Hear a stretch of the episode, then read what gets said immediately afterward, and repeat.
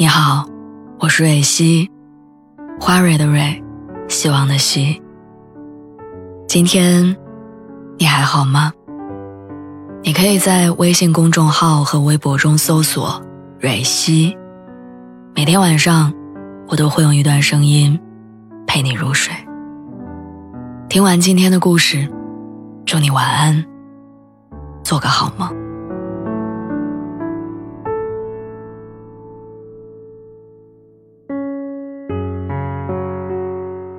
如果你的年纪不是太小，那你前段时间一定在朋友圈刷到了西城男孩的线上演唱会。你朋友圈里不爱说话的程序员，和学生斗智斗勇的班主任，前所未有的统一了朋友圈的风格，分享了视频号的直播。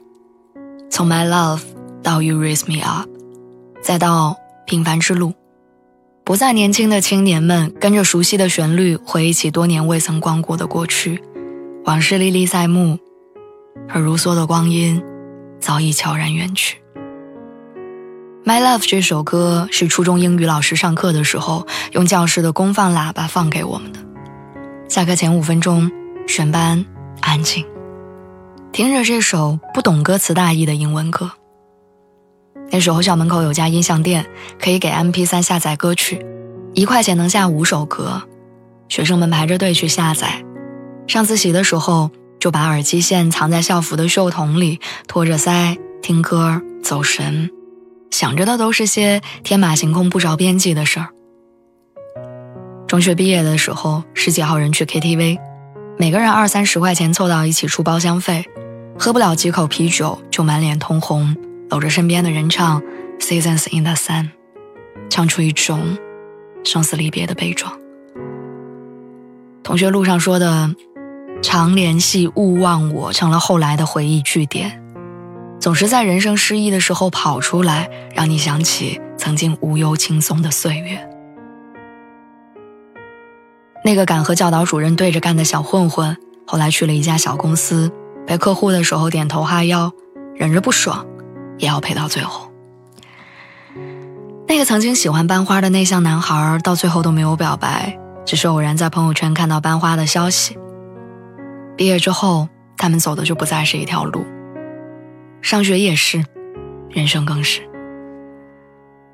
还有那对瞒着家长恋爱的情侣，熬过了幼稚贫穷，却没有等来像电视剧一样完美的结局。平凡之路的前奏响起的时候，两千万的在线观看网友刷屏崩溃。当年贴在墙上的海报已经无了踪影，偶像的脸上有了遮不住的。皱纹，有网友留言说，英文还没有学好，但他们却学会了中文。西城男孩的这场演唱会就好像是时光尽头的一根线，拽住这根线，就将匆忙赶路的成年人拉回了他们无比怀念却又回不去的昨天。你想起大汗淋漓的体育课之后，三五成群去小卖部排队买汽水。淘气的男生踩了喜欢女生的小白鞋，两个人在校园里追着疯跑。你看到安静的夜自习上，同桌在中国地图上标记着想要考去的大学的城市。你听到大学毕业典礼上，一个学院的人站在阶梯教室里排练《平凡之路》，他们唱着自己的梦想，憧憬着拥有无数可能的未来。电影《岁月神偷》里说。在变幻的生命里，岁月是最大的小偷。今年湖南跨年的演唱会上，零点钟声敲响的时候，何炅穿过人群和台上的无心拥抱。这是第一次，我们熟悉的快乐家族没有合体主持跨年晚会，也是《快乐大本营》宣告结束的第一个周末。小时候，那是我们这代人最爱看的节目。哪怕广告长到让人烦躁，换台几分钟也要卡着点换回来，继续跟着笑。谁是卧底的游戏是从大本营上学会的，李明浩是在快乐大本营上见到的。在那个综艺节目不如现在繁多、娱乐途径没有如此多样的年代，这个节目几乎承包了我们这代人所有的休闲时光。后来台上的主持人各自做了不同的节目。可能是因为年少时积累的好感，他们别的节目我也都愿意看。再后来，视频网站如雨后春笋般的涌现着，综艺节目越来越细致，停在首页上都不知道该看哪个。不愿看的广告，买了会员就可以跳过；想看哪个明星，可以只看他的片段。节目上的游戏五花八门，我在午休吃饭的时候会看两眼，在回家的高铁上会看一会儿，消遣时间，大发无聊，但却再也没有。前仰后合的效果。快乐大本营就像中央台的大风车一样，看着看着就长大了，看着看着就到现在了。初中躺在被窝里看的言情杂志停刊了，熬夜也要在空间留言的 QQ 已经很久没有登录了。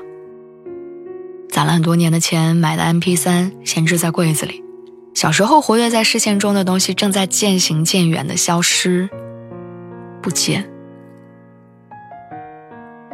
那个时候，大众口中批判最多，又时而被赞美的九零后，好像已经不再是这个时代的主角。